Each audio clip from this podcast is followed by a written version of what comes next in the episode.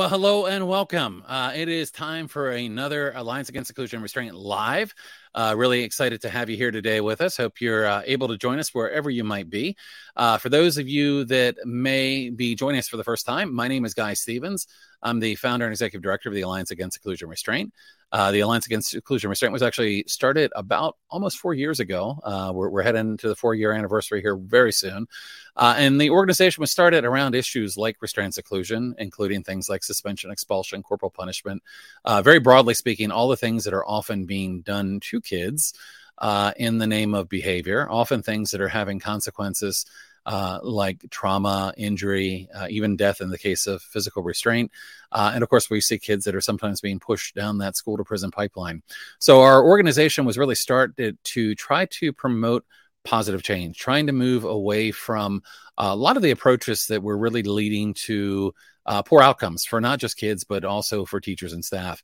Uh, so, you know, broadly speaking, we're supportive of uh, kind of trauma informed, uh, neuroscience aligned approaches, working with kids collaboratively. And of course, uh, relationships are always critical when it comes to success.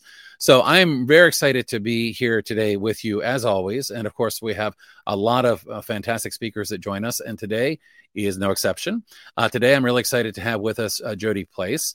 And uh, Jody has a history as a uh, educator and administrator, and is going to be sharing a very special presentation with us. I do want to let you know a couple housekeeping items here, real quick. Uh, as always, all of our presentations are recorded, so they're available after the fact on YouTube, on Facebook, and as an audio podcast. And on LinkedIn, so you can get them in lots of places. Uh, so, with all that, let me go ahead and bring Jody up and introduce uh, Jody and tell you a little bit about. Hey, Jody, how are you? I'm great. Thank you. Great. Well, it's exciting to have you here today. I'm going to read your bio here and then we'll get started in just a moment.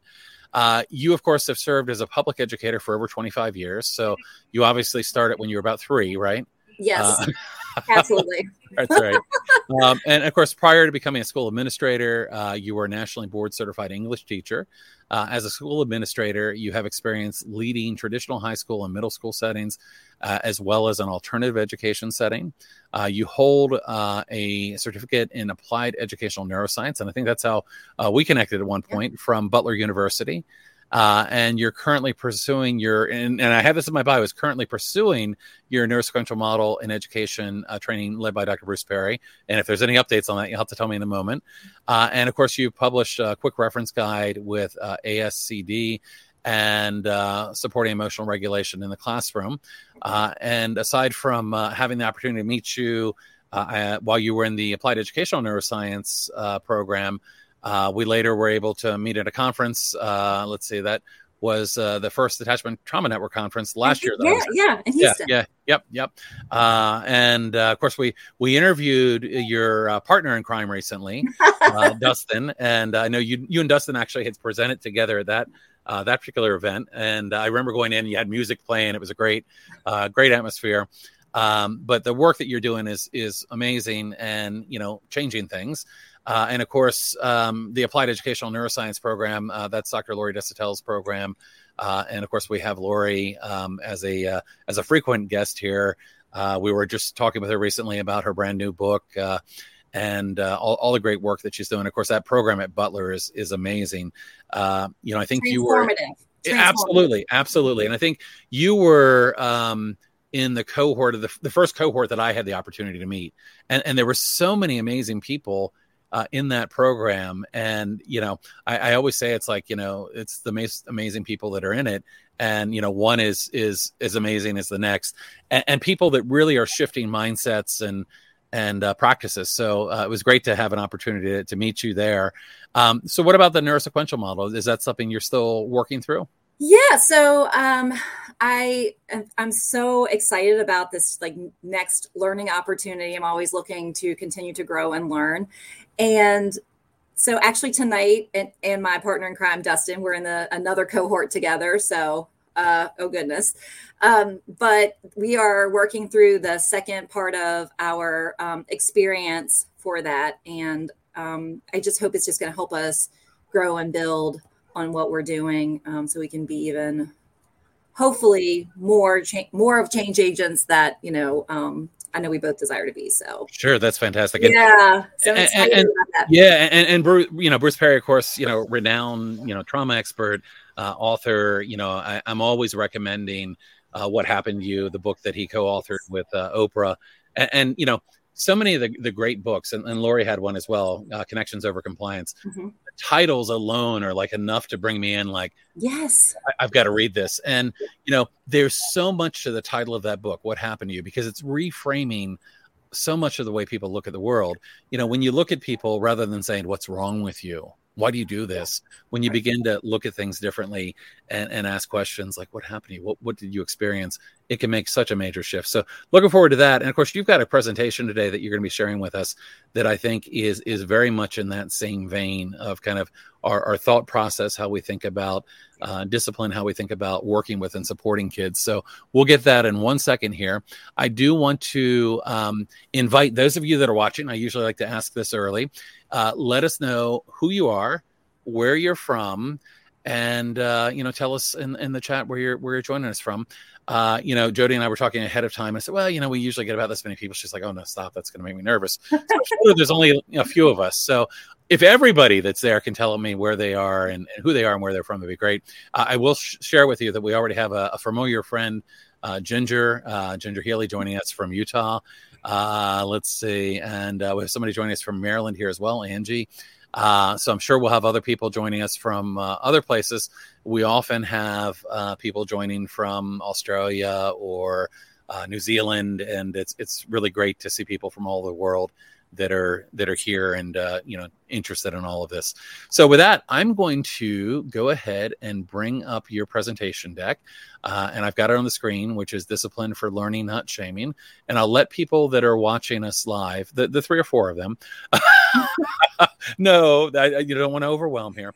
Uh, but but I'll, I'll, let folks know that if they have questions, we'll be taking questions at the end. But you're always welcome to put them in the chat. So you know, sometimes I know this happens with me. If I don't put it on on on uh, something while I'm thinking about it, I might lose it. So feel free to put your questions in the chat at any time, and we'll try to get through to some of those questions uh, as we wrap up the presentation. So thank you for those that are joining us, and Jody, thank you so much for uh, joining us to give this presentation today. I'm going to, as I promised, vanish here in a second so that you can uh, take over and give your presentation. But if you need anything, just say the word and uh, I'll be here. Or uh, if, if things really go wrong, we've got uh, our my assistant here, Courtney, who helps out with now all of these, and she's in the backstage area as well. So if things really go off the wire, Courtney may pop up. And, the great and powerful eyes behind the curtain. I know that's right. That's right. Okay. So with that, uh, I'm going to let you take it away. So, first, let me just say I'm so truly honored to be here. And thank you for those of you who are spending time with me today. I think one of the amazing parts of this journey is that I have gotten to meet so many wonderful people um, who have helped me learn and grow and evolve as a human. So, truly, thank you for being here and, and sharing in this opportunity. Um, when I was thinking about this, and this has been a topic that I've talked about before today. I mean, as an administrator, of course, um, as if any of you are administrators know, discipline is just a huge part of what um, we have as a responsibility. And I just wanted to note one thing on the slide. When I was thinking about what to put on this slide, under my name, I could put my role and I could, you know, put different credentials, but I want you to know that I come to you today like as a fellow traveler. And you may very well hear an announcement. I told Guy that I have, I'm, you know, in my building right now. Um, I just finished um, the day. Students just went home. Um, so we may hear announcements. We are, we are coming to you right now um, in a space of true genuineness for this work. Um, and I'm hoping in this in this conversation because I do want it to be kind of a conversation. I love interaction in the chat. So please, I will be so excited to read all of your comments and everything that you share. But I, I want us to come together because I think the only way we're going to move forward with, um, and I'm probably going to say some things that are going to be unpopular, but a broken system. I, I think our discipline system is is broken and it's been broken. And I think the only way we're going to move forward to see systemic change that is long past due is for us to have uncomfortable conversations to come be willing to come to the table to share our lived experiences our voices um, and so and, and to really reflect so i'm hoping that in this time together that ultimately we're going to be able to really think about where we are and i do at the end try to give some some ideas. I, I never want to leave uh, the table without putting something on the table as suggestions or things that i'm considering or things that i've done that i have found to be um, effective. So ultimately i just want to start making the discipline process about learning and reduce the use of it um, as a means to punish or cause students to um, frankly suffer. So just to kind of give you like just some groundwork. So I just put a fellow traveler because some of this I am coming from, I was in a division for over 20 years. And so this year I have moved not only to a new division, so that's been a huge change, but I came out of spending most of my experience in high school to middle school um, I was in alternative education, and let me just give a shout out to alternative education. Um, alternative is not a bad word. There are so many unfair myths and stigmas associated with alternative education. Um, but my alternative education students said that middle school was where, for them, things went a little bit off the rails. And so I decided this year to um, leave a pretty comfortable nest, um, a community I've been in for a long time and come into middle school. So I say that again that I'm having to really myself go back to what is my why, looking, being in a, a system that, you know, I have to learn myself. And so I am a fellow traveler here. Um, as you know, I'm an English teacher at heart. So I love some quotes, and, and these two for me. The first one, um, if you've ever probably had a conversation with me, you know that I keep this Brene Brown quote on a post it on my desk. Um, and so, because it's so real for me, just for me as a human myself, and then as I interact with others, students, other adults in my profession, even when I act, you know, interact with my children, um, my spouse, all of these people, that what we don't need in the midst of struggle is shame for being human. And I think that there's so, it's so often that we're responding in a way that is so human, but yet how it's received, you know, we, we don't, we get a reaction um, or we can't see that in someone else. We look at their behavior and how we react to it. Um, we don't see the humanity in what's happening because I believe foundationally that behavior is communication and that we just have to really work hard sometimes, maybe all the time, to listen to what that behavior is telling us. And so that is truly the foundation of of who I am um, honestly just as a person when i talk about going through the applied educational neuroscience program it changed me as an educator for sure but it changed me just as a human as well and how i interact with other people and then the other um, I've, I'm trying to put some people that I really hope that you will kind of look further into, and this will build curiosity to look deeper. But Christina Torres has done a lot of great writing, and she just keeps it so real and so that's another quote that our students and our children, they didn't wake up with shame. People and systems created a world that puts shame on them. We must actively work not to fix students, but to uproot and undo the systems that try and shame us and move toward a world rooted in love and care. And I think, again, when I talk about our discipline system, um, in general, I do think that it is something that really needs to be uprooted. It is something that I think um, is built on thinking we can fix kids, and I don't see kids as broken. I think most of the time they're behaving in the way that their brain and body is supposed to to keep them safe. Um, and so I, I just, that was a very powerful quote for me. If you're willing to share it again, or you can kind of look at this, not even from your own point of view, but if you want to look at it from, um, you know, a relationship, somebody that, you know, kind of like outside of yourself. I did, I was interested in what to you does shame, what does it look like? What does it sound like? And what does it feel like in your body?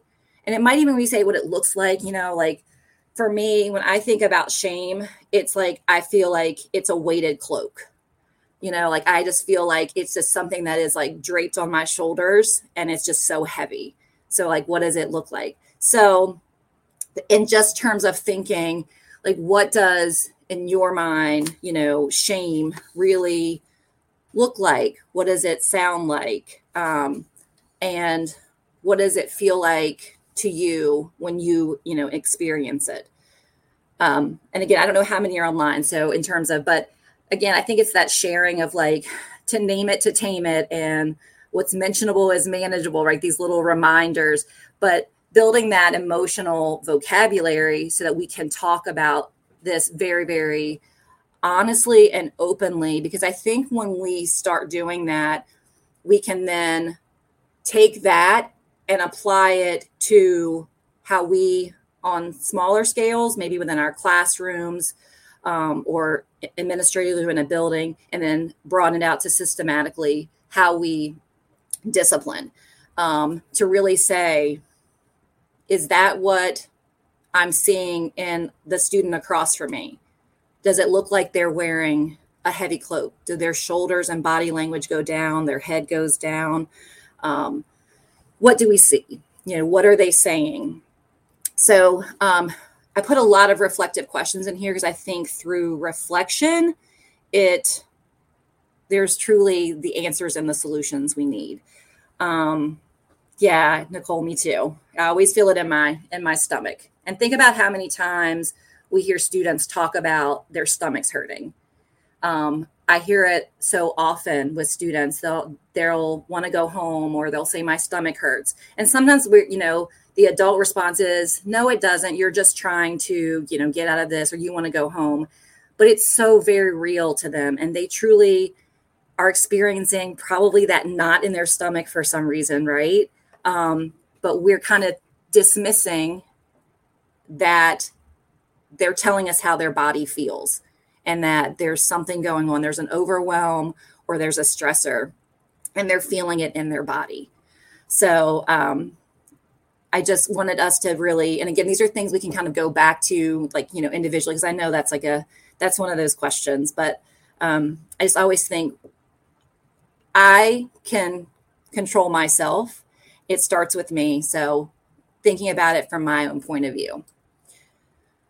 So I have to got to jump right into a little bit of brain science, and I know uh, we're not going to have necessarily all the time I wish we could have um, to delve deeply into this. But what I have here is the um, polyvagal, if you know, like Stephen, Dr. Stephen Porges, um, and this was actually um, a visual that was created by someone who's been on um, this live stream before, Connie Persike. She is amazing. I put a link to her amazing um, organization on this slide. She has lots of great, great resources. But essentially, what I wanted to make the point for on this slide is that shame and learning do not exist in the same part of our brain when we experience experience shame, that is putting us in those lower regions of our brain. And if you look at the visual, that's putting us into places of fight, flight, and freeze. And if you hopefully you can see some of the associations that we have um, when we're in fight, fight, or freeze. So if we use discipline and the product of that is shaming, essentially our students are not learning. And it really is just scientifically that simple. Because if you see learning is in that prefrontal frontal, sorry, prefrontal area. So you cannot have both. Um, we know that shame is connected with the limbic system, We know that um, it's linked to an urge for self protection. So, depending on how we approach discipline, we could actually create a system where we put students in flight, fight, or freeze. We put them in survival mode. And I don't think that adults in our field come to the building every day, come into a space wanting to cause and inflict fear on our children. But we have to be really honest if what we're doing is actually resulting in that, where students feel that we are not safe. We are emotionally safe. We are not, we are, we are a danger. And so, um, again, I just wanted to provide some resources. We're not meant to always stay you know, in the social engagement place. And that's why it shows blended. We will move in, in our day, you know. I'm not a morning person, so maybe I'm not all the way up at the top, but then I might move move there and then I get a phone call that is not pleasant. So then I kind of move down. But then as long as I'm able to recover, but what we don't want to have, and with some of our students that are dealing with chronic stressors, they're constantly engaged in a discipline process that is embedded with shame, then we're forcing them into the that lower region, um, and that is very very unhealthy. Um, and so again, I wish I had more time to talk about that because it's that's that's where Lori Desautels, who I will reference in this, read everything she's written. Um, if you have an opportunity to do the Applied Educational Neuroscience program, it is transformative, and I cannot speak more highly about it. Um, so, what I wanted to do at this point is I want us to consider some of the disciplinary structures and systems that we have. So, that might be in your world, whether that's, you know, detention, in school suspension, out of school suspension, alternative education.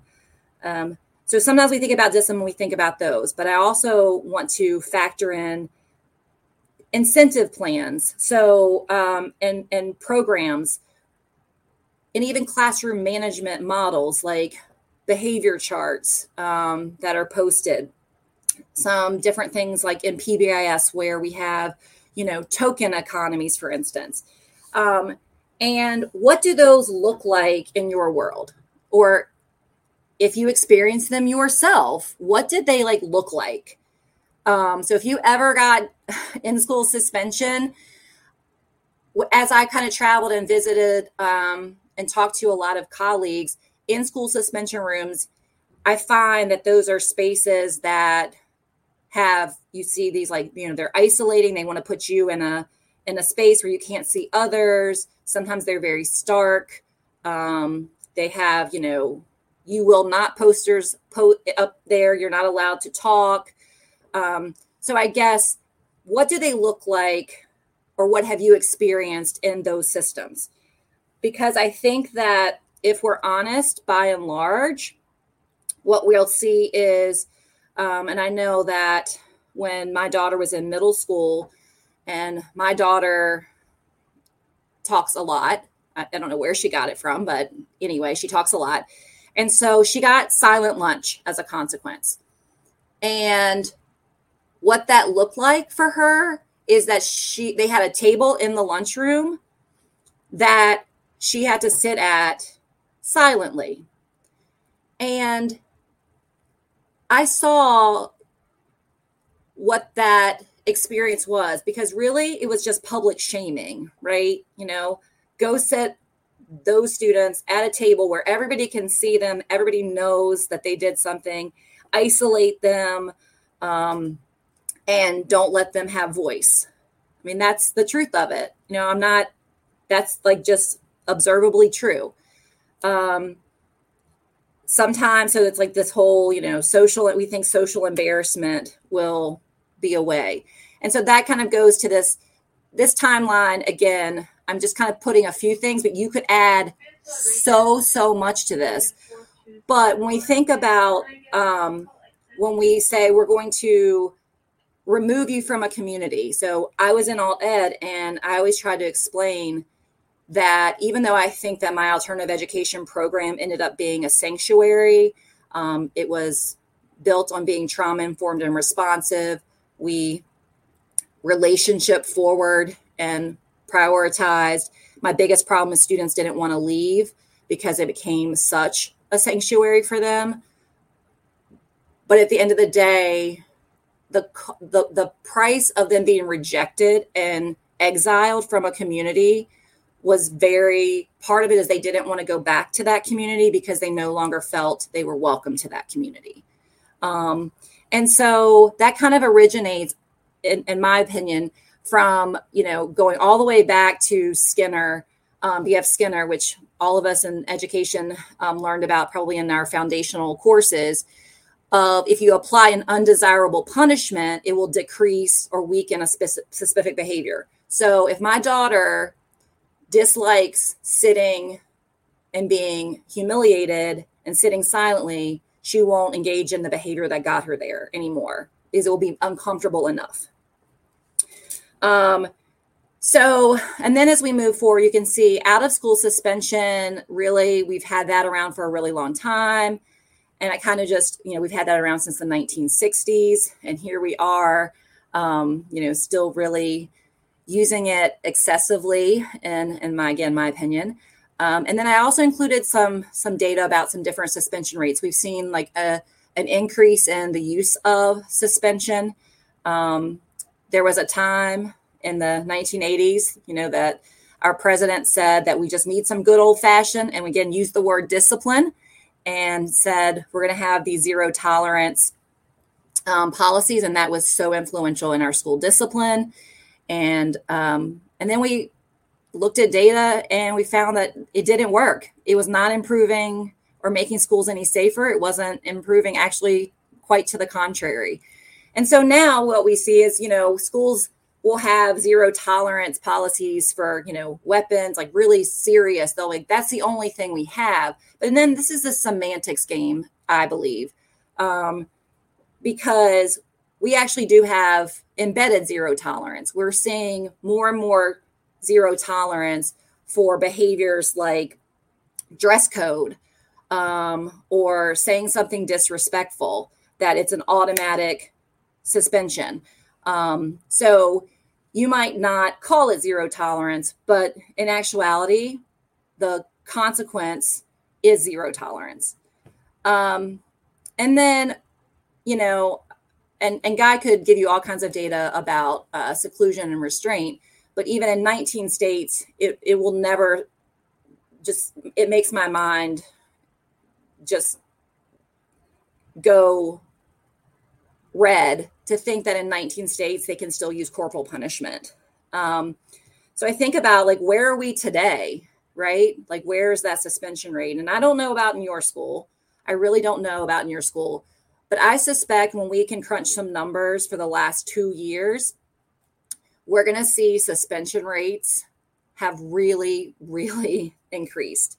Um, and so I'll come back in a year and and if I was wrong, but um, from what I can tell, and um, from my experience and from talking to so many colleagues across the country, the behavioral challenges that we're seeing. And this is where um, Lori Desautels wrote, she has a brand new book out, Intentional Neuroplasticity. And I am reading it and I cannot tell you, you've got to get a copy of it because she's talking about, you know, where we like this, where we are today and, and sort of like living in this post COVID life. Like we're not the same um, and I think that we're gonna we're gonna see that data soon because I think that uh, all of us are experiencing. Again, if you are not experiencing, we all want to hear from you because in my experience, the behavior challenges last year and this year um, have exponentially grown um, from what they were before. So I also want to say that sometimes, again, semantically, we think of things like positive behavior intervention systems, but just know, even though it has the word positive and behavior, there's also a lot of data um, about using systems like token economies. Um, I know, like, I was talking to a colleague who was, you know, um, if you had gotten a certain number of, you know, of the specific money, um, you know, you could access going to the gym. And I know it's like we're going to reward the kids who are doing the right thing, but I also think having community, having purposeful movement, um, being able to interact, like that shouldn't be something that you're denied because that is only going to help. Um, so that's again, I, maybe I'm on a soapbox and, um, but I just know like in our suspension rates, there's still huge disproportionality. Um, it's not an equitable system. Um, if you are um, a black girl, you are going to be suspended at a much higher rate than any other group. If you have um, an IEP, you're going to be suspended at a much higher rate. Um, and it goes on and on for groups that are disproportionately suspended. So, uh, you know, these are things, and, and it feeds the pr- school to prison pipeline. And that again, data validated. It's not my opinion, it's just truth. Um, and that's just where we are. So, as I move to Alpha, the history lesson, I just wanted to say that again, my English teacher self, the, the root of the word discipline is about learning. And the root of the word punishment is about suffering. So if you go look up you know where, where did the root of that word come from it means to suffer. Um, discipline is about learning. And what you'll see here is and if you remember the slide that we had before about learning being in that prefrontal cortex first off you're going to see write down Revelations in Education. Again um, Lori Desautels' um, site is absolutely so full of resources. She gives so much away. She doesn't keep anything a secret. She is just the most sharing person. And so you can go there and find things that you can use today, right now. Um, and as Guy was saying, I'm starting this process and I'm working through with um, Dr. Bruce Perry. But you can see here from the Neurosequential Network, the cycle of learning. And I want you to look at the words in the cycle of learning and think about school discipline and if any of those words would be words you'd put on the list for how you would describe school discipline. Um, because I, I dare say, I'm not sure that a lot of our school discipline um, systems currently, those are the words that anybody would use to describe them. But again, those are required so it can be a learning process. If we want it to be a learning process, it has to be considered almost like a content area, right? Like that's how I look at discipline. As an administrator, when I left teaching English, I now think of myself as a teacher in the realm of discipline. I get to use it as an opportunity to come beside students and help them get into this cycle of learning. Um, and as you see, Jim Sporleder, who um, is featured in Paper Tigers, if, if you haven't ever seen that documentary, but he talks about this being whether this is a me with you or a me against you approach. And so I always look at it, it's going to be a me with you, and I get to facilitate your learning as part of this process. And then you can see all the different things that come with our prefrontal cortex. And of course, that is what we send children to school for, right? To be able to be in that learning ready brain state um, and to be in that cycle of learning. And I think that traditional disciplinary systems compromise all of that. Um, so, this is, you know, we think about how we address any content area. Like I was English teacher we invest in helping to provide learning for our staff. We look at data to see how our students are doing in that area. We, we invest funding towards it because we want um, students to be able to have innovative approaches and engagement in content areas. So we don't do that when it comes to discipline because I don't think we look at it as a content. We don't look at it from a learning opportunity um, within our building. So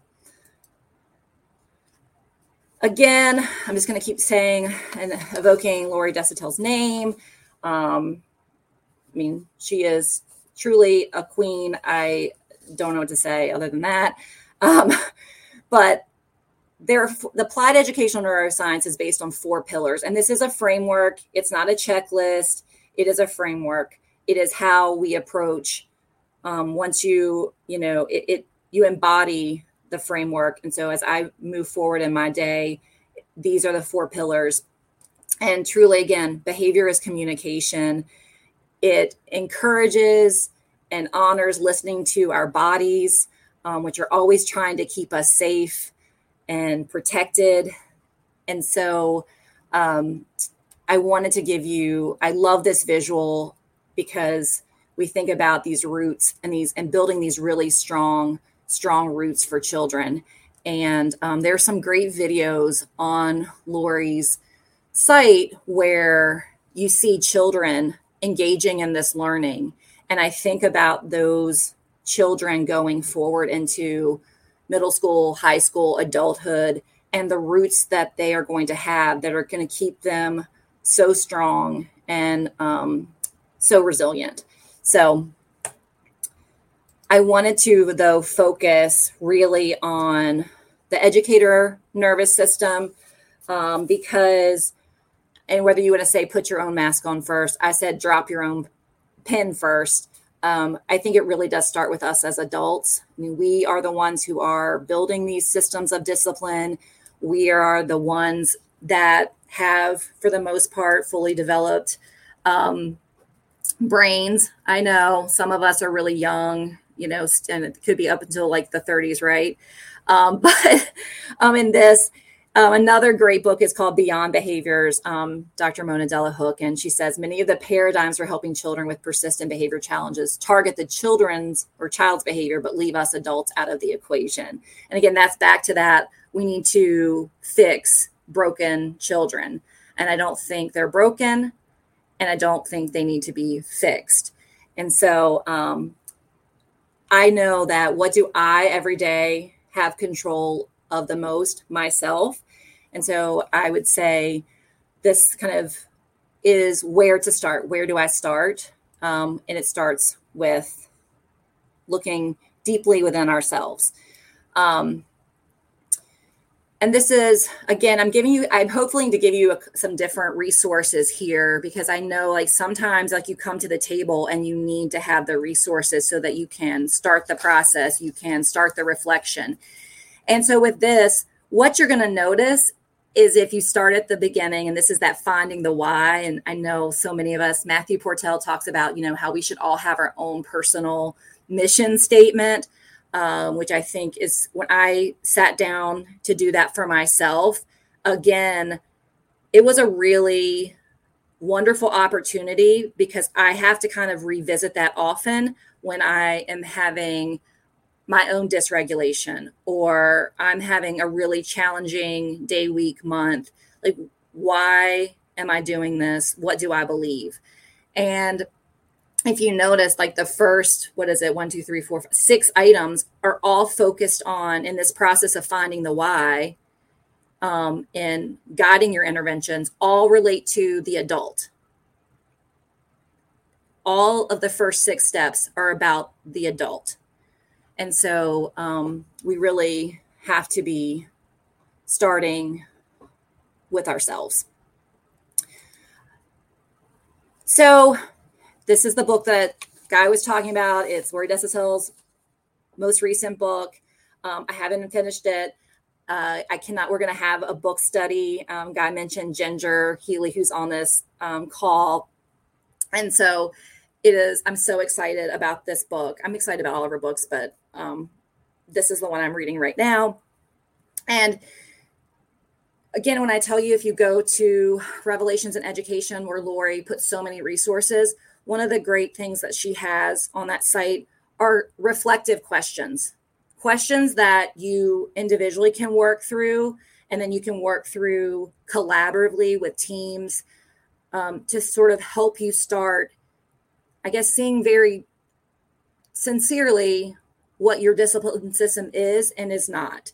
So it kind of starts with, and I thought these questions were really powerful. And again, this is a process, as I said, I'm a fellow traveler. So this is a process I am putting myself through because I just want to recheck myself um, because I have been engaged in so much change within the last year.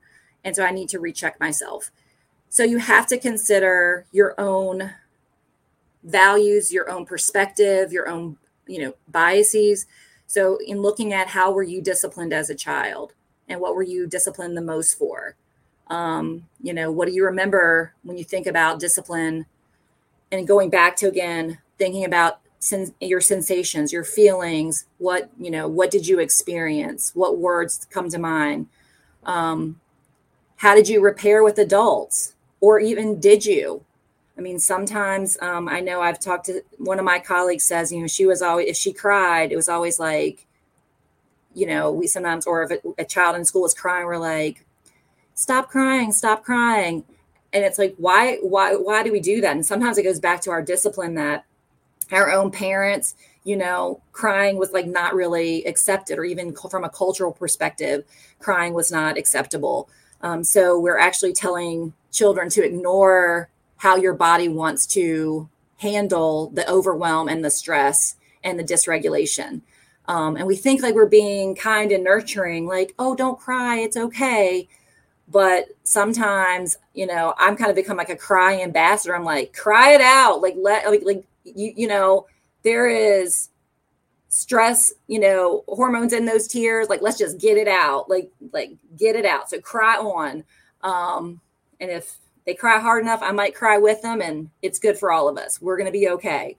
Um, but we can't deny that our own experiences are, again, going to absolutely influence what we are doing now and what we how we respond so again some of us of you know past generations it was absolutely unacceptable to go into a building and be wearing a hat, much less like wearing a hoodie, right? And so sometimes, like, if you're in that generation and you see a teenager come into a building and they have their hoodie, it feels like it's so disrespectful. Now, I've kind of started, I'm like, how is wearing a hoodie connected to respect or lack thereof? And so sometimes I think I think it's just a generational that's just how we were raised, that's just what was said. And maybe there is some history behind it. I've never been able to to find it. But, you know, cuz I look at that sometimes like that child might be that might be a self-soothing behavior. When they put the hood up, that's them trying to isolate, that's them trying to create a safe space. That's them giving me a sign that something might be going on with them um, but again, depending on how we ourselves were raised, it might be, you know, um, yeah. And this, I think Ginger just posted hoodies are a flight are often a flight response. I mean, that's they can't actually leave the classroom, but they can't escape by, you know, pulling up their hood. So, um, again, it's just in terms of some of those perceptions and thoughts are all rooted in and so much of our discipline system is rooted in who created that discipline system who was that system created for and that's why it's not working and that's why there's disproportionality. It was never created for and to work for everyone. Um, it was not created to be inclusive. Um, yeah i like i again hoodies obviously you can tell like that's a that's a topic for me like like i love a hoodie. So my i have a i have a ninth grader. Like she is forever like hoodie up. Um, and she is in no way intending it to be disrespectful to anyone. It's not about anyone outside of herself. It's about what's going on internally for her. It's it's it's not about me. It's about her. Um, so again, just cannot speak highly enough that um, I, I, this book. I can just tell you already. I've been highlighting, underlining. You know, it's amazing. and those questions, I think. And then this is another set of questions to take it again to that next step. And I put a mirror here because, again, I think it's just about look in the mirror. It's okay. It's okay to be and feel uncomfortable with this um, because I think there's going to be growth in that discomfort. I think there's going to be change in that discomfort. And so, um, and they're hard questions. They are some hard questions. And some of the questions, like, look at me, I'm even touching my neck right now, or I'm like, whoo, some of the questions are intense and they're hard. Um, but they're so powerful. And I do believe they will elicit change. Um, I think, you know, if you come to a table where you're going to openly discuss these, like you do have to establish and build some trust because there's a lot of vulnerability that you have to be willing to have. But again, I think that is going to be where the change and doing something different, you know, disrupting the system is gonna is gonna live. Um, so I wanted to share them with you again. You can find all of these um, questions. Um, and you can say with me, Lori Desautels. So, um, so, and then this is the, again, I'm trying to go from the individual kind of like pulling it, pulling, pulling the frame out a little bit from being kind of like very, very much about myself, my past, pulling out the lens to myself and where we are sort of at a, a, smaller level. And then now questions to ask really about the policies and practices within, and most of us have codes of conducts that have been created. You know, um, every once in a while they might have something added or tweaked, but they have by and large been around for a really long time. Um, sometimes they'll, you know, as different states have said, we want to move towards not using exclusionary discipline more. Sometimes they'll have some things added, but again, they get thrown in there. And like if you put restorative practices in there, the thing about that is most teachers, even most administrators, have not had a lot of learning, you know, focused on restorative practices and how to implement those and what those look like and what those can accomplish. And um, and again, if we looked at it like a content area, we would provide all of these supports for someone that we wanted to teach a certain, you know, content. We would want to make sure they were kind of like an expert in that content before we said go in there and put it in place. Um, and then here is my little, as we said today, this is my little pocket Portell. That's what uh, Dustin and Ginger called him today. Matthew Portell. Um, again, another person that I would say has been an amazing resource for me, um, and I think would be for anybody who has met him. He is very open and is very um, generous to give information and, and provide support. Asking the hard questions, finding the truth in the data, because that's where I know I'm at right now. I need to really look hard at the data. Um, because it's gonna when i was in alternative education when i started number crunching there was disproportionality. It was there in the numbers. Again it wasn't about you know an opinion. That was the truth of it. There was disproportionality. I could look to see this is a zero tolerance. It's not a matter of a weapon or drugs but when we talk about chronic students being excluded because of chronic behavior, what is that chronic behavior? It's probably going to be defiance, disrespect, or disruption. Those three D's are referrals that are constantly, constantly generated um, in my world. And so we'll put it under chronic discipline. And then we'll say if you have a certain number of referrals for this, you know, behavior, then you're going to be suspended.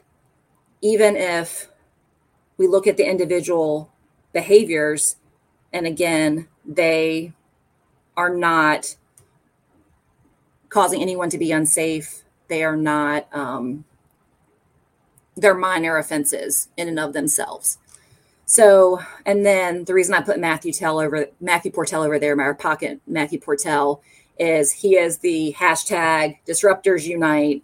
We got to disrupt the status quo because it's just not working and we're not seeing learning.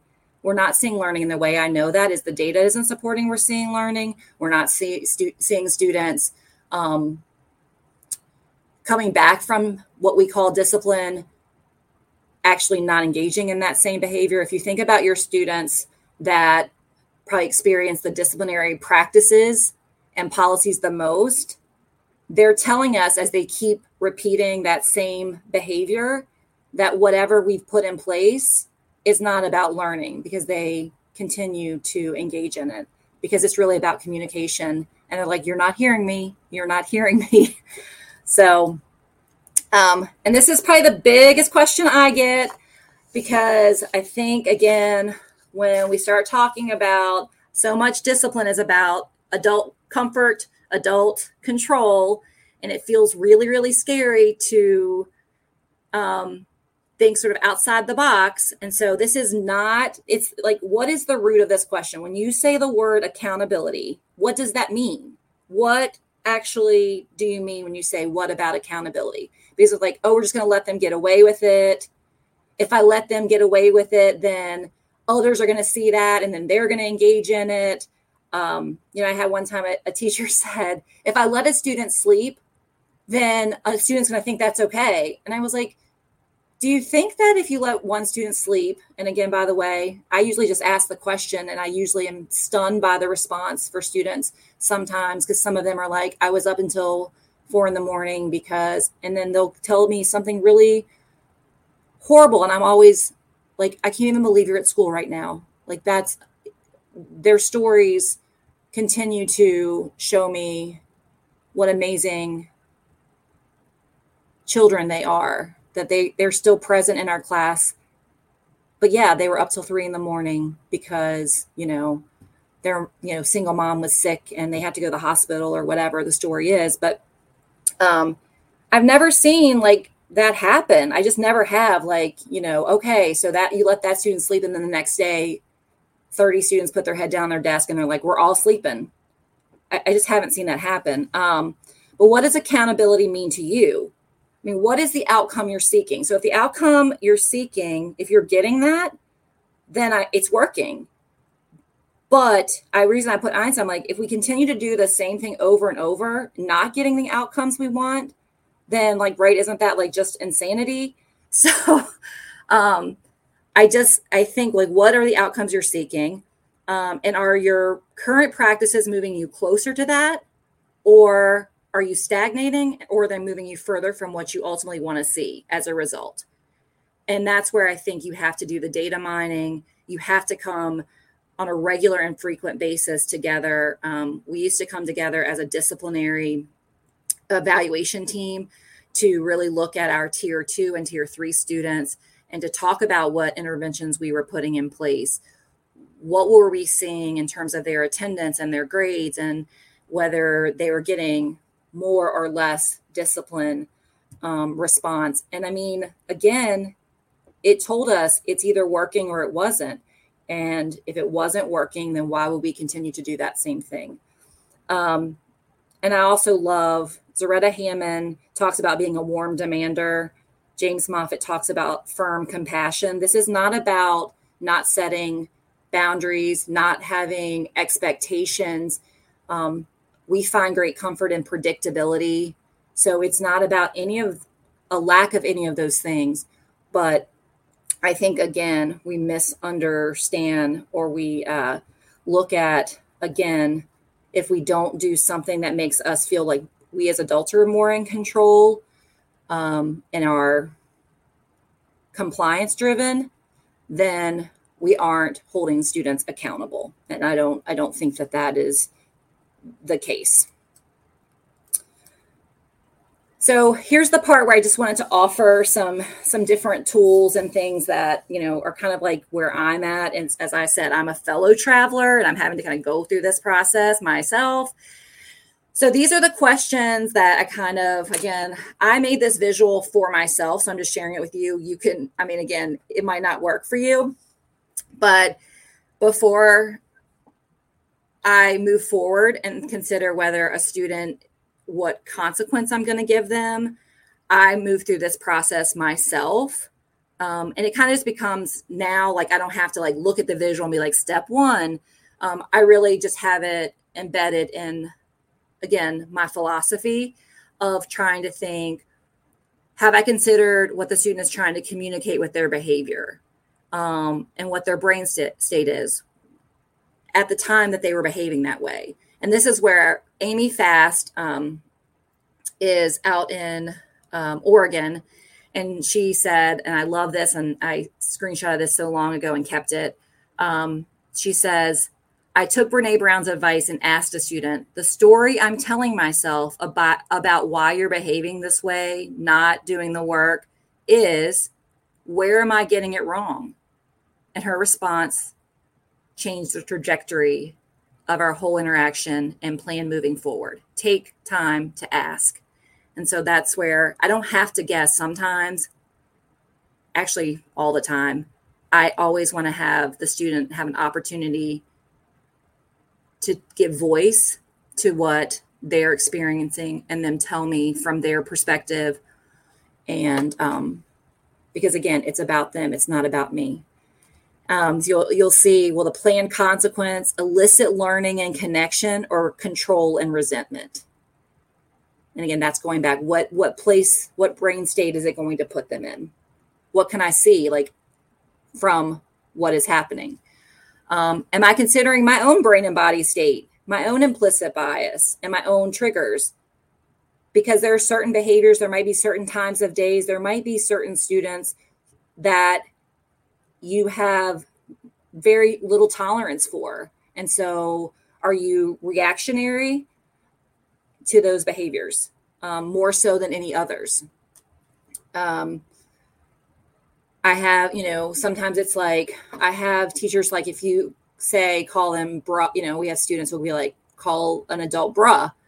And I have some that that is absolutely like the greatest disrespect and it it's definitely a trigger. I can see that that's a trigger. Whereas others, you know, they're like, "Hey, bra back," you know, like they don't see that. That's just not that's not a, a, a, as big of an issue for them.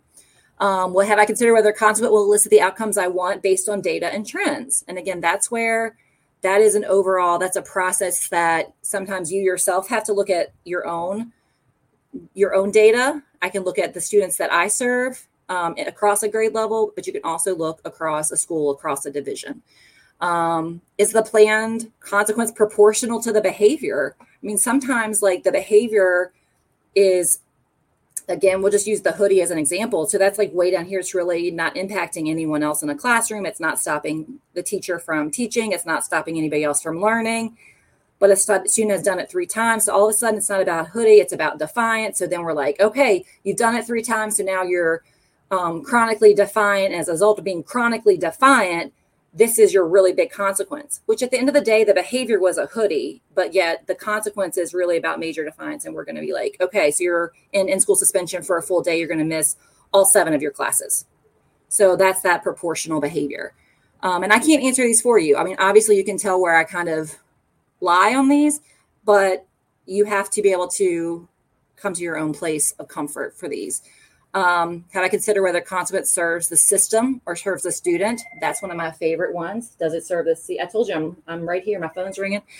Um, and am I choosing this consequence because I lack access to or understanding of alternatives? So again, I don't have restorative practice. I don't know what restorative practices look like. I don't feel comfortable using restorative practices. I don't have access to what I need to make restorative practices happen, for instance.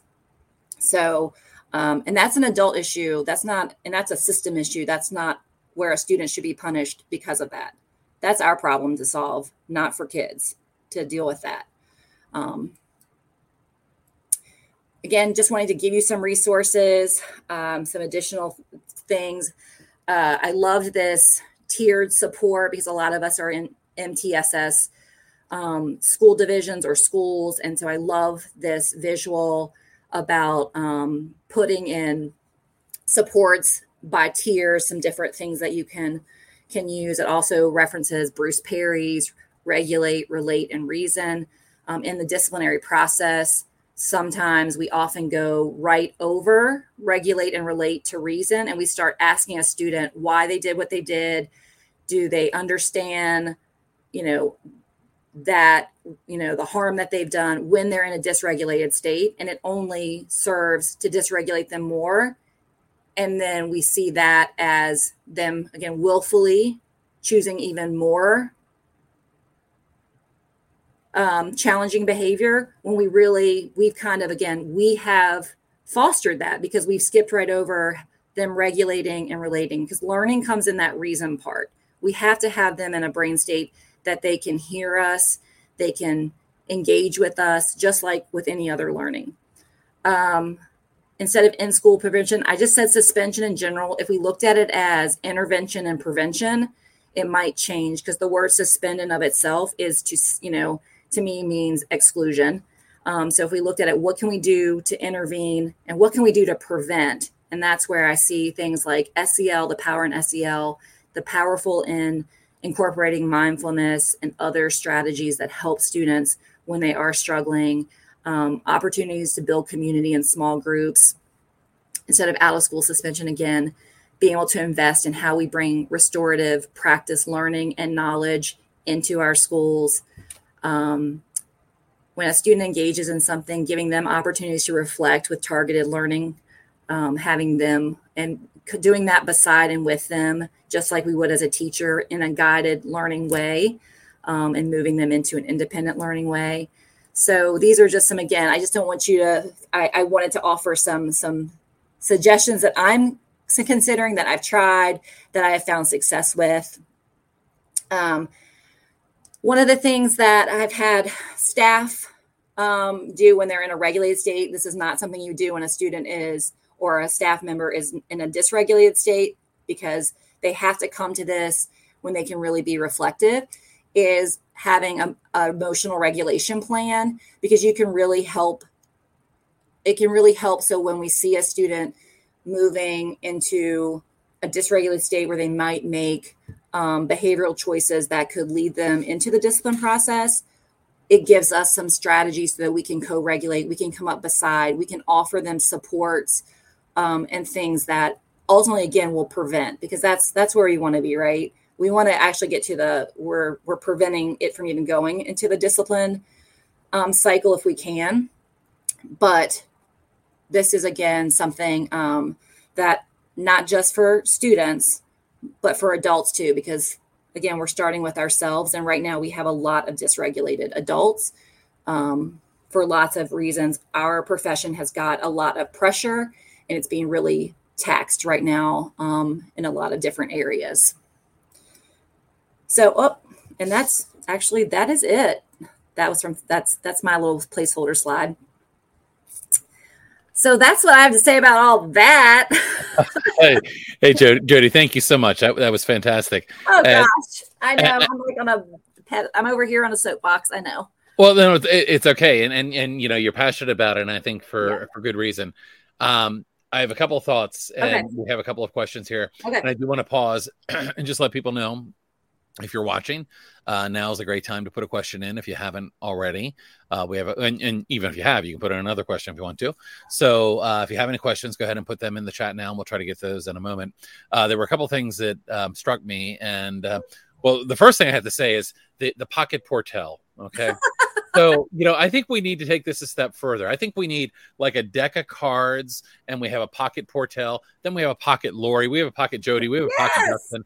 Uh, you know with, with, a picture of everybody and, and, and something they can help us out with throughout the day we we can uh, you know we we can market that to all of our all of our uh, colleagues here uh, but yeah. but I love the pocket Portell. It just sounded like a lot of fun. Yeah. It reminds me of like the uh, the flat Stanley, right? You know, there, there was that you know thing. So, uh, so question wise um you know aside from my just love of, of that idea of the pocket Portell um you know this journey that, that you've been on and and i love kind of the fellow traveler uh and i think that's a great description because um i think there's so many people that uh you know i meet and talk to that are on this journey and uh you know maybe at various places and i think uh, the first really important thing to realize is it is a journey, right?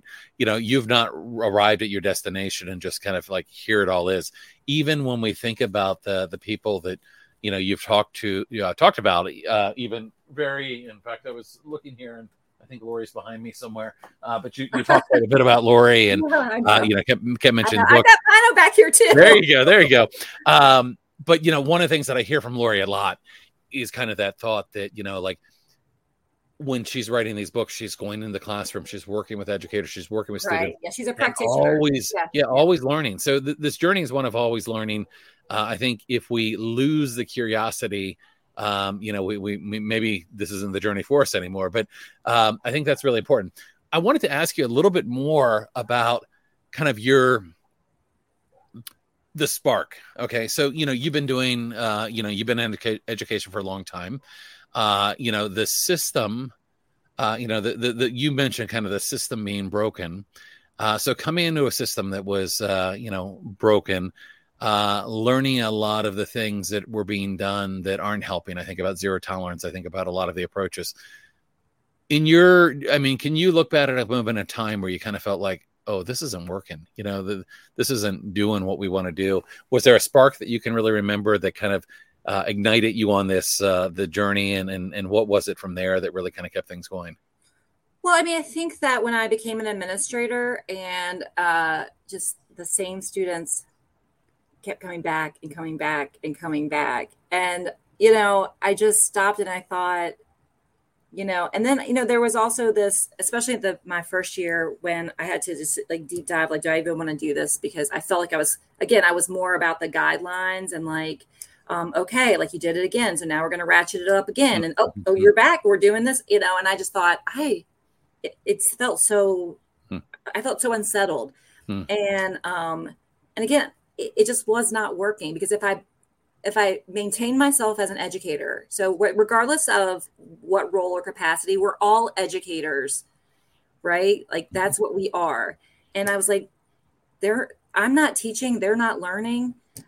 This is not working. Mm-hmm, um, mm-hmm. And then I just would see, again, the same students being suspended. And then I would see their, I would look at their grades. And I'm like, well, of course their grades are in the gutter because they're not here. Right, right. Um, and then I, I think it goes back to, I think there's this great quote about, you know, if kids who can't read, we don't send them home and say, figure it out and come back, you know? And I'm like, but a student who is engaging in behavior we're like, I'm going to suspend you. I want you to go home and think about that. Right, right. Work right. it out, and you come back. Yeah. Right. And I, and so it just none of it made any like logical sense. Mm-hmm. But I think I just remember in those first years, you know, I said I might not be in a classroom, but I have my own class of kids. Right, it's the right. same kids coming back over and mm-hmm. over. Mm-hmm. mm-hmm. Um, so I just uh, in, in, that way, and even just with my own my own children's experience, mm-hmm. mm-hmm. um, I kind of mentioned that, and um, just seeing um, I think I think somebody mentioned like the the uh, putting their name on the board um, or putting checks beside your name. And I just know I look back at my oldest daughter, and that's when the behavior charts. And every day she would come home, mm and I would I didn't know better then. Like when you know better, you do mm-hmm. better. Yep. yep. Maya says it. The stress and anxiety every day because I thought I was doing a good thing by checking her agenda right. to see what right. color. Right. And she can talk she can tell me now because we she you know she's in this world with me in terms of conversation and she's like it was so anxiety inducing mm-hmm. it was so anxiety inducing and um and goodness if she got a yellow at 8 30 right. she sat in that anxiety all day right. because i was right. going to see a yellow and i was yep. going to be like you got a yellow um so yep. yep you know. Yeah, I, I remember um, getting the crumbled up behavior sheets, you know, or the behavior sheets that you know um, uh, my son had had changed because he wasn't happy about. Mm-hmm. But but you know who wouldn't, right? I mean, um, you know that, uh, and you know, fortunately, things are changing. I mean, uh, I don't know about you, but I feel. Um, I feel like even though these are really tough times, there's some positive things out there happening. Uh, we're seeing people, you know, ditch the clip charts and and, and some yes, of these things yes, that, uh, you know, I mean, Portell always talks about it, kind of the public shaming of a, a clip chart. You know, okay, well, which of my staff people want to have a clip chart about, you know, how, how they're doing today? Right. Um, so so we're making some progress for sure. Um, but these are tough times, and, and you you pointed out, I think, well, you know, with the pandemic, uh, with everything that's going on, these these have been really tough times for educators, and during tough times, uh, our our brain pathways sometimes go to familiar approaches, even though they're not working. Uh, and you you had that kind of Einstein, uh, you know, we keep doing the same thing even though it's not working. But that happens when things are tough. So you know, we're hearing around the country where people are having a difficult time uh, in classrooms and where they're seeing an increase in behaviors. Well, what's the reaction? The reaction is, oh, well, we need more of this punitive discipline. We need more suspension, expulsion.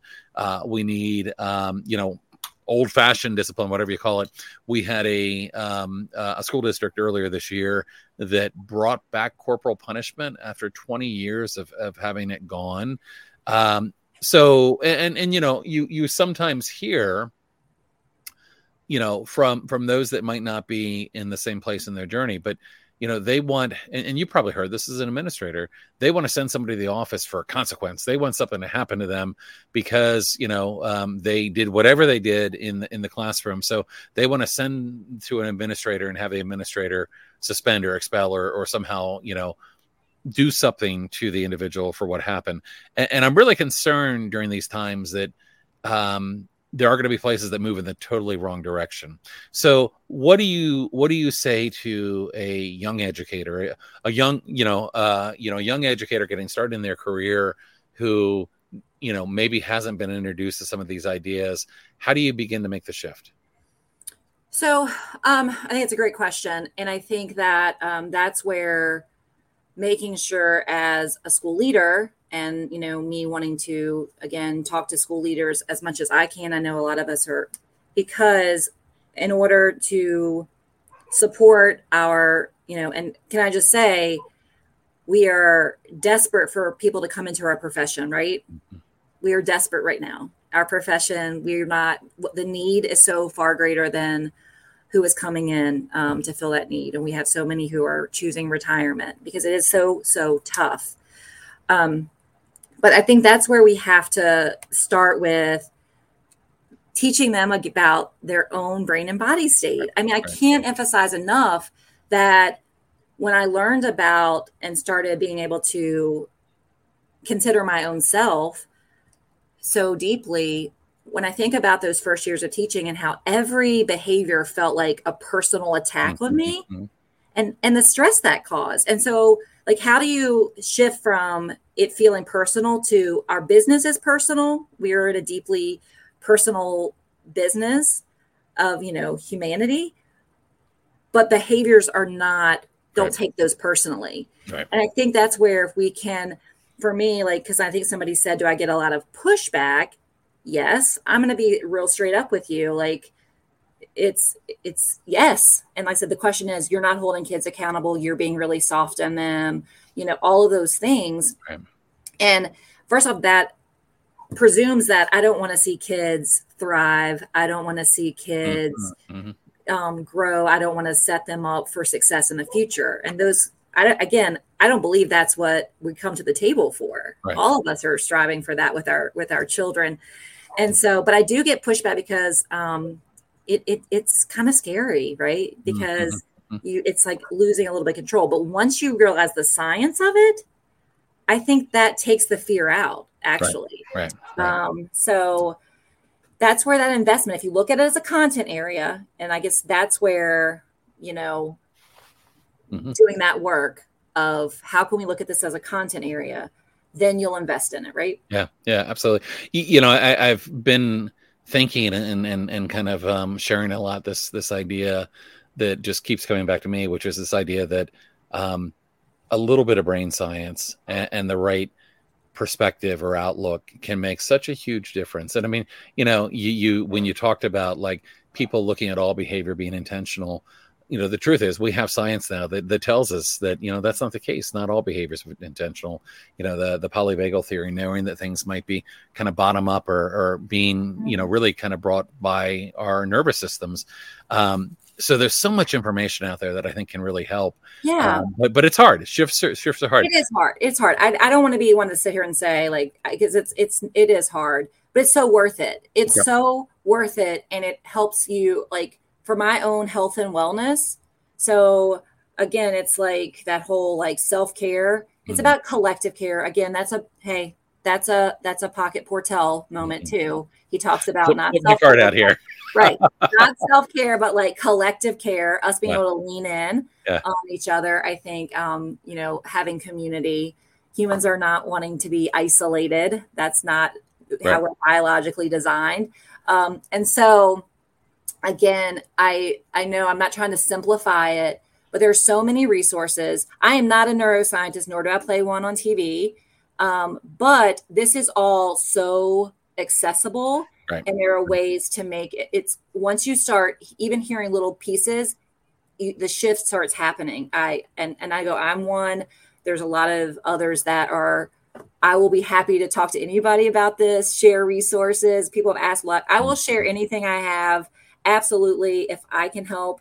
Um, I didn't get here alone and I want to hopefully right, let people right. know like, yeah. Yeah. Well, and that's the amazing thing about, you know, um, I, you know, I feel like I've, um, had the, uh, the, the privilege to, um, you know, kind of find a community out there of, of like-minded people that are doing this work you know, um, you know, people like you and and and Matthew and and so many others out there that are doing this work and and really are um, wanting to share and and wanting to help and you know, um, speaking of which, you know, you, you talked about Lori a lot, and of course, uh, Lori was here on the call with us.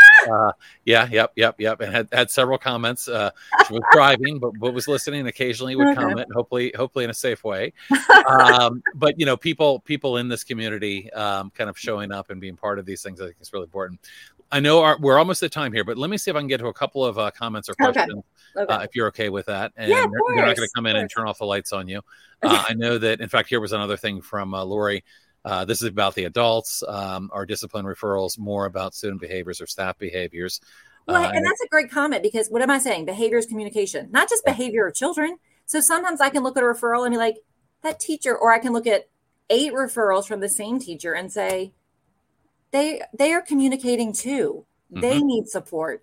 They need something also. Mm-hmm, mm-hmm, and um, so again, this is not when I say you know about adults. So we can, but yeah, sometimes referrals tell me a really powerful story about where a staff Absolutely. member is. Yeah.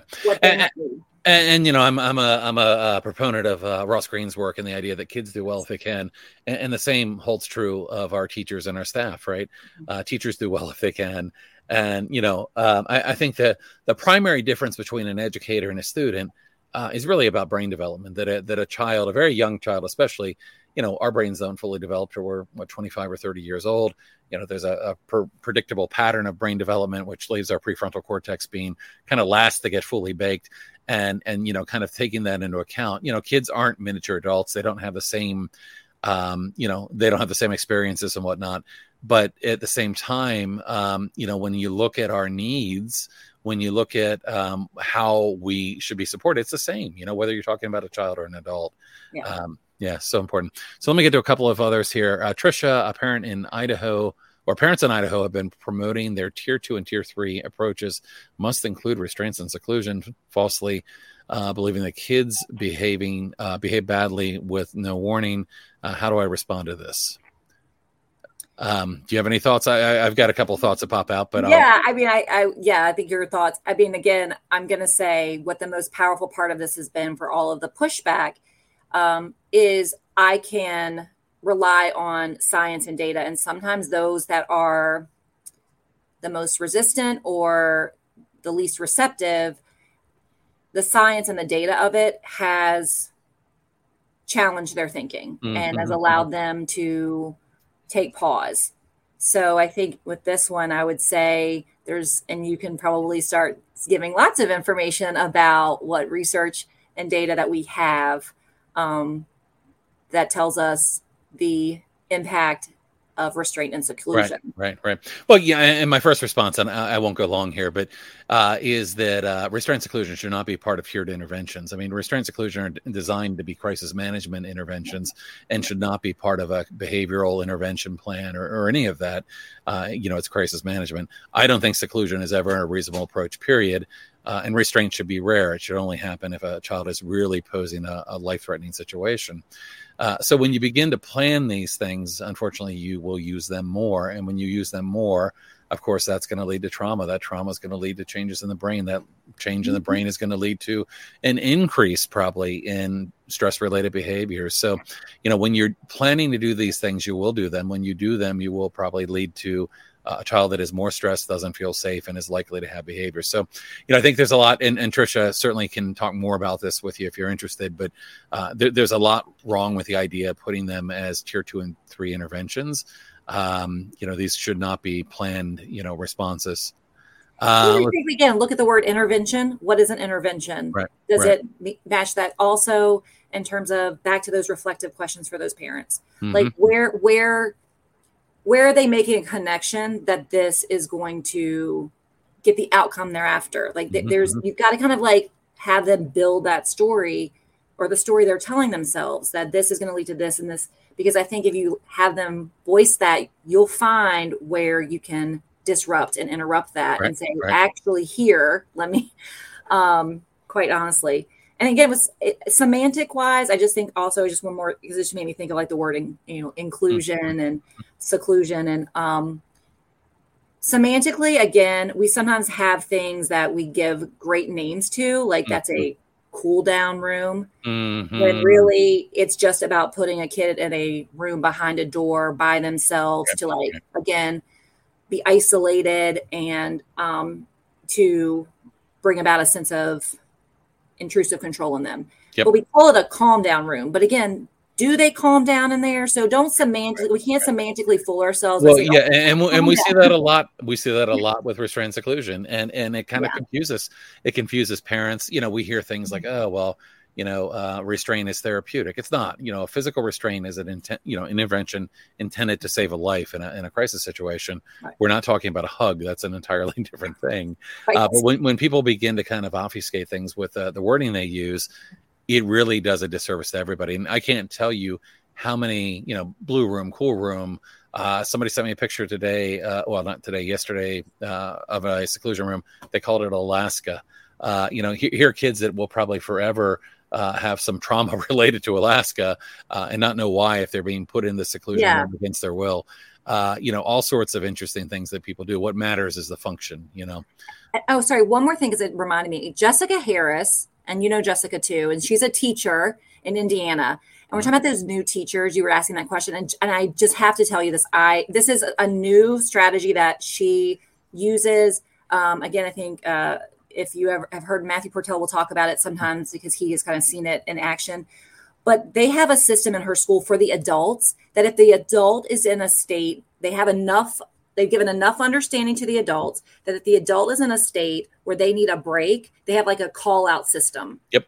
So they have a whole system built to say if you as an adult need a minute because you're becoming dysregulated, like this is and it and I am obsessed with like that I'm thinking yes. So when I when I think about that for those new teachers you were talking about or any any teacher, a system like that that puts in place that again says we value you as a, and a human. We know that all of us have this happen within ourselves. And here's how we can approach it really in a positive, preventative way. So I just want to give a shout out Yeah, because yeah. that's something that I am um, wanting to explore more Yeah. for implementation because I think it sounds amazing. I, I actually talked to a administrator in Montana today uh, who was using a very similar strategy, and they actually had something on their phone, like a button on their phone that they were able to push, like some kind of app. Um, so they didn't have to go to the walkies, they didn't have to say anything. They could just push it. It would it would notify other people, and without being you know calling attention to the child or others uh, that they needed help. And Yes. and what a great thing to do. Yeah, absolutely. Uh, let's see. Uh, Jania asked uh, if the slides can be sent uh, to our email Well, or of course. okay. Can people reach out to you? Is there an email or an address that people can reach Sure, out to you? sure. Um, my email is um, as I'm like sitting here saying, I have so many. Right, I have my work email, I have my personal email. I'm like, what is Sure, my sure, sure. um Jody J place at Gmail would be the best one. You can also reach out to me on Twitter if you want to send me your contact information on Twitter. I'm on Okay. Twitter. Uh, A- and I also have your. I'm Yes. going to paste your address. post- yes, that's that would be great. Okay, Um, great. however, you it's best for you to to interact with me. But yeah, I of course, absolutely, of course, Okay. um, I will. If if you find it will be helpful, I would love to to share it with you. Great. Uh, and a couple more here. Um, I don't know if you noticed, but our our friend Dustin is here, and uh, Dustin talked about um, you know my own personal practices changed when I became more reflective, uh, and included my students in this conversation. So important. I think collaboration is so important. Uh, instead of uh, making an assumption that I know uh, what's going on, inviting into the process is so very important. Um, Dustin also mentioned the need for breaks throughout the day, uh, and and of course Dustin had presented here recently, uh, and because I know that you guys present together sometimes, yep. I told Dustin we've already booked it. We've already booked you yeah. come back and present with Dustin, which will be a lot of fun. It will uh, be a lot so, of fun because we yeah. we love getting a chance to work together. Even though he's in Kansas, I'm in Virginia, um, and that's let me just tell anybody who's watching this: there is a network out there, and there's a network that wants to bring you in and we want to support you, support each other. Again, I'm still learning and growing, um, and we all can bring something in. So just know, as in terms of hope, if you feel very alone, because I've been there where I feel very, very alone in this work, um, and there is a whole network of people that just want to be there for each other. So absolutely, yeah. and which is fantastic. And and of course, I think there's a couple uh, places where where people can connect to that. Of course, uh, Matthew Portell has the Trauma Informed Educators Network, uh, and uh, if you look up Trauma Informed Educators Network on uh, Facebook, uh, it's a good place. There's a good group there. You can connect with them on their website as well. The Attachment and Trauma Network's another really great net network of people to connect with, and, and it really is. I mean, I, I, would even say more than that, where it's like a community uh, of people that are connecting together and, mm-hmm. um, you know, amplifying and, and working together and you know, really great stuff. I have two last things, and then I will will will let you let you wrap up here. Uh, Jamie Emberson, uh, actually from the UK, said, "Sorry about joining late, but thank you. Uh, I love the my emotional regulation plan, uh, and I use that at a systemic level across all of the organizations and school." Um, are the handouts that are used? Um, let's see, let's see. Are the handouts that can be used? Um, of course, credit to yourself. Uh, great work. Thanks. So again, that's an email request. So yeah, yeah. I, again, I'm not. I'm I'm happy if, if it's a resource, and again, like if make it true for your community. I think right. again.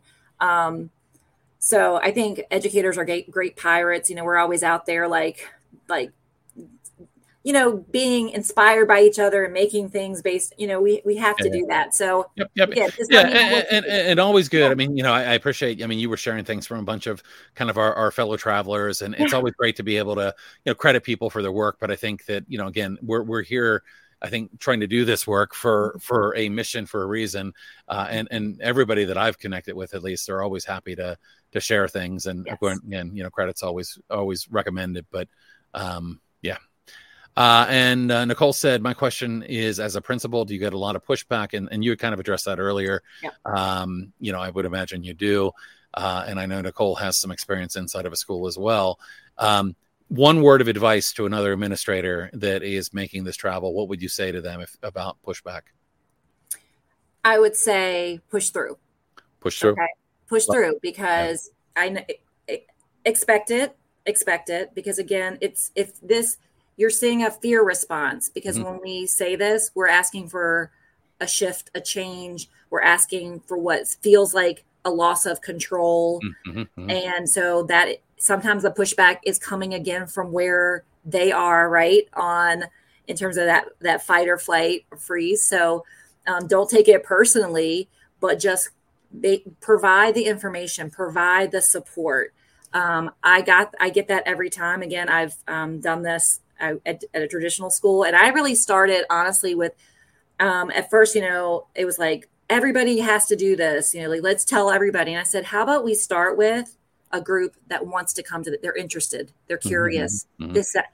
then they can then, it can build out you know so I, I think again of course i want everybody to have it but i started off with a group of sort of willing you know curious totally volunteer right. people and then other people heard about it saw what they were doing they would talk about their successes and so then it started building without again that pushback got less right. and less right. and less you, you know uh, I think, culture I think, became one if people didn't want to do it at that point the culture became uncomfortable for them and that just wasn't the right fit for them right right but by and large, so um, I'm back in a new community right now, right? So I'm gonna have to go. I'm going through that process again. Um, I did that in alt ed. I was like, we're okay. not going to be traditional alt ed. This is not going to be like some like make it so bad they hate it they want to go back no mm-hmm, no mm-hmm, educational mm-hmm. site should be so horrible and awful that kids want to like flee from it mm-hmm, um, i was like mm-hmm. not happening here mm-hmm. um, so but here i am again and i'm going to have to go through that process again but i'm telling you if you just can stick with it and yep. it, the rewards will be i promise you, you know uh, james moffat Yeah, okay, I, I thought so. And, and, James presented with us a few months ago, and, and, the reason he came into my head here is that that uh, response that you had reminded me of something he said, and he talked about his experience, and and you know he talked about his experience and kind of what he learned throughout the way of trying to bring people along, and and really what it comes down to is that uh, you know he talked about how, you know, I mean the same thing that holds true with kids we should be doing things with people, not to people. But very often the temptation is, hey, I learned this great stuff. We're going to do it. And, and, and, you know, um, you're not doing it with them. You're doing it kind of to them. You're telling them what they're going to do. And, and, of course, if that doesn't work, then, then James said, well, then, then you end up doing it for them. So they're not really doing it. So you do it for them and he said you know really what you want to get to is doing it with them. And and you know kind of from the start is like how do we bring people in? How do we get them on board? And it's about collaborating. You know we want to collaborate not only with our kids but you know our teachers and staff and nobody likes having things done to them right, right. um and but but it's no. it, it's hard it's hard and it's i'm sure um you know i'm sure a lot of growth well listen i i don't want to keep you all day and it would be easy for me to do um but i want to thank you for spending time with us today thank you for it has been my honor it has truly been my honor I, I so appreciate it. And, you know, our, our hope with these events that we do is that, you know, they will inspire others that you know others that are somewhere in the journey might you know watch these presentations and say hey you know here here was somebody and, and here was their journey and here's where they came.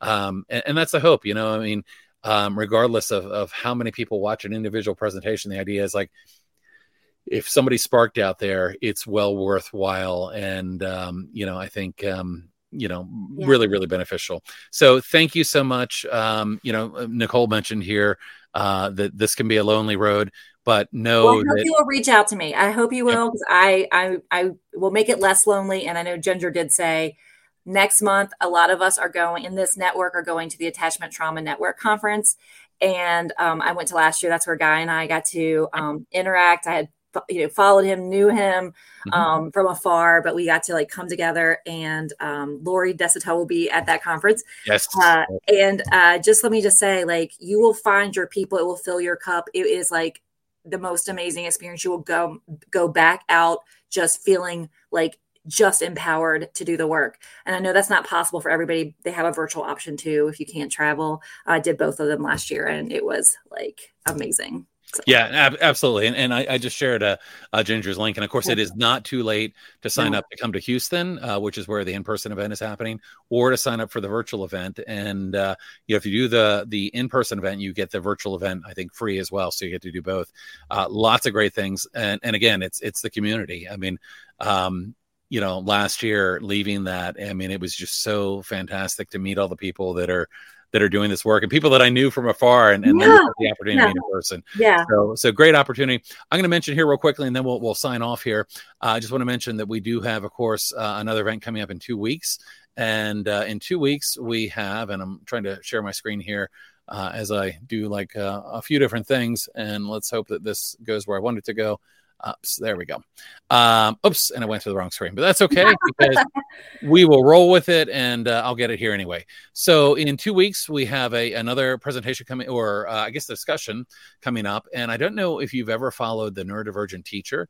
Uh, oh, yes. Okay, uh, really fantastic. Really excited to have uh, McAllister joining us. Uh, should be a fun conversation. Uh, she does a lot of amazing things on social media, takes a really different lens on on supporting people. So we're really excited to have that coming up. So you know, as always, we have a lot of a lot of great things coming, and uh, look forward to seeing people again in about two weeks. So uh, I want to thank everybody for joining us. Uh, thank you so much again, Jody. And you can hang on for one second. We'll yeah. let everybody go, and uh, we'll be out of here. Thank you so much, everybody. I hope you connect. Thanks.